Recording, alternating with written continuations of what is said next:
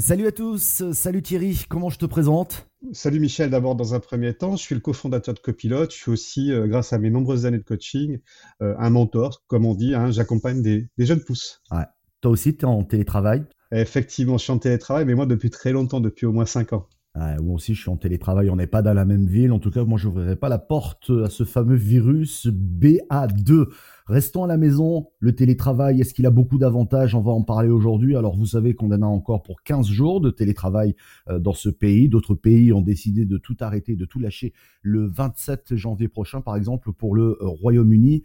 Euh, pour nous, bah, ce sera le pass vaccinal et à partir du 2 février, les choses devraient se calmer un tout petit peu, revenir progressivement à la normale. Et si on regardait ces nouvelles manières de travailler, il y a des choses qui ont changé. Ça risque de nous manquer finalement, Thierry. Non, tu vois pas? Tu vois des points positifs quand même dans cette affaire? Il y a effectivement clairement des points positifs. Toute crise apporte en fait son lot d'amélioration ou de positivité.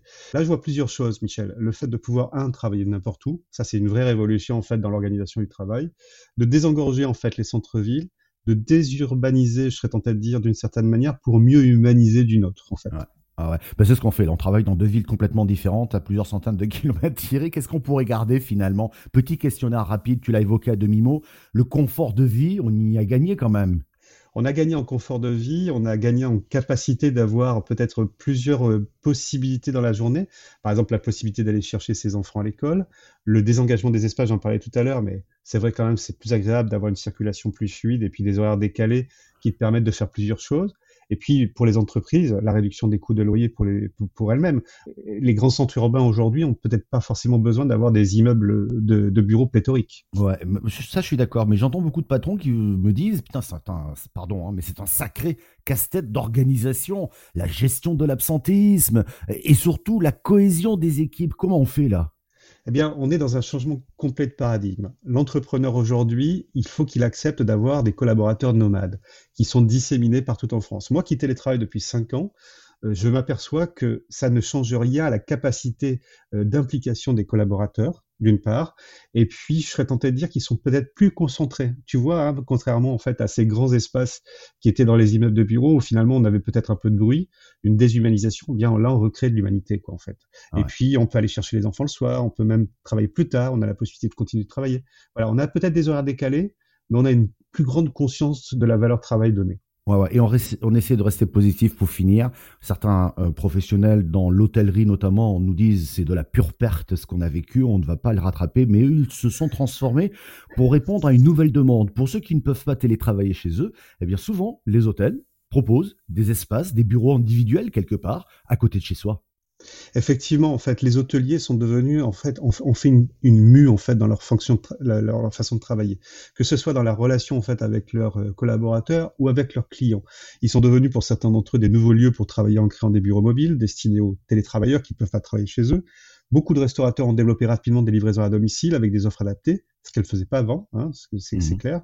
Et c'est sûr que les aides, hein, près de 3 milliards d'euros ont été distribués en fait à l'hôtellerie et restauration, ont clairement aidé avec les fameux PGE, les prêts euh, garantis par l'État, euh, dans certains cas, euh, l'ensemble de la profession hôtellerie et restauration, ce qu'ils reconnaissent d'ailleurs. Hein. Et puis les Français ont envie de ressortir, il y aura forcément un rattrapage. Ah et puis il y a de nouvelles idées, j'en ai parlé ici même la semaine dernière, la PME Diam qui est installé dans les Pyrénées-Orientales et qui installe et gère 850 distributeurs automatiques de café dans les entreprises, eh bien, la moitié de ces machines sont débranchées aujourd'hui, mais ils avaient eu l'idée avant le début de la crise de mettre à disposition des machines à café individuelles dans les bureaux. Et aujourd'hui, ils ont étendu cette offre aux télétravailleurs. Et là, c'est malin. La PME achète les capsules de café et les revend ensuite aux clients, un volume minimum de capsules par machine est dû, sinon il faut rendre la machine en deux ans, c'est plus de 1000 machines qui ont été installées et ça, c'est plutôt, plutôt malin. Alors cette période est peut-être l'occasion, certains l'ont fait d'ailleurs, de quitter les grandes villes, s'installer ailleurs où il fait bon vivre et donc créer sa boîte et donc créer un nouveau job, son propre job. Et là, Thierry, tu vas nous présenter la pépite de la semaine référencée justement sur ton site copilote.com. Cette pépite s'appelle Mata. Effectivement, cette pépite s'appelle Mata et elle recrée les conditions de formation. Tu sais, avant, ou encore maintenant pour certains d'entre nous, on était en présentiel. On recevait de la part d'un enseignant, en fait, un contenu descendant vis-à-vis en fait d'un public qui était réceptif.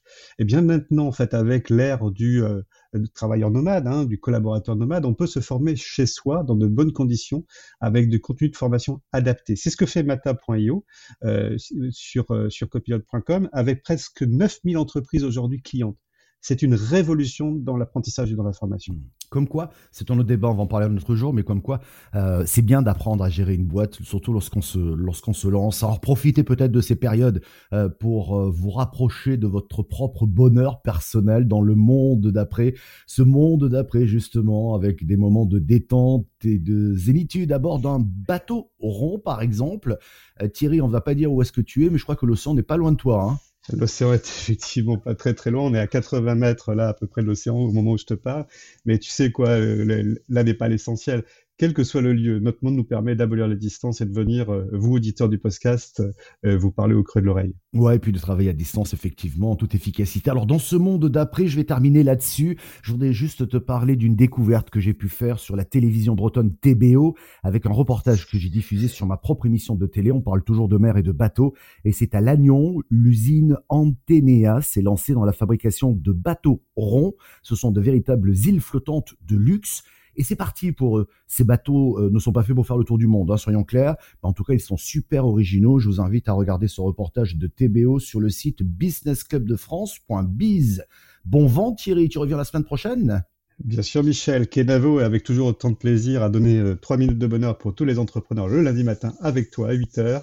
Bon, là, je crois qu'on a fait beaucoup plus, mais c'est parce qu'on est bavard. Ah, comme d'hab, on est bavard, c'est sûr. Moi, je serai là demain. Salut tout le monde.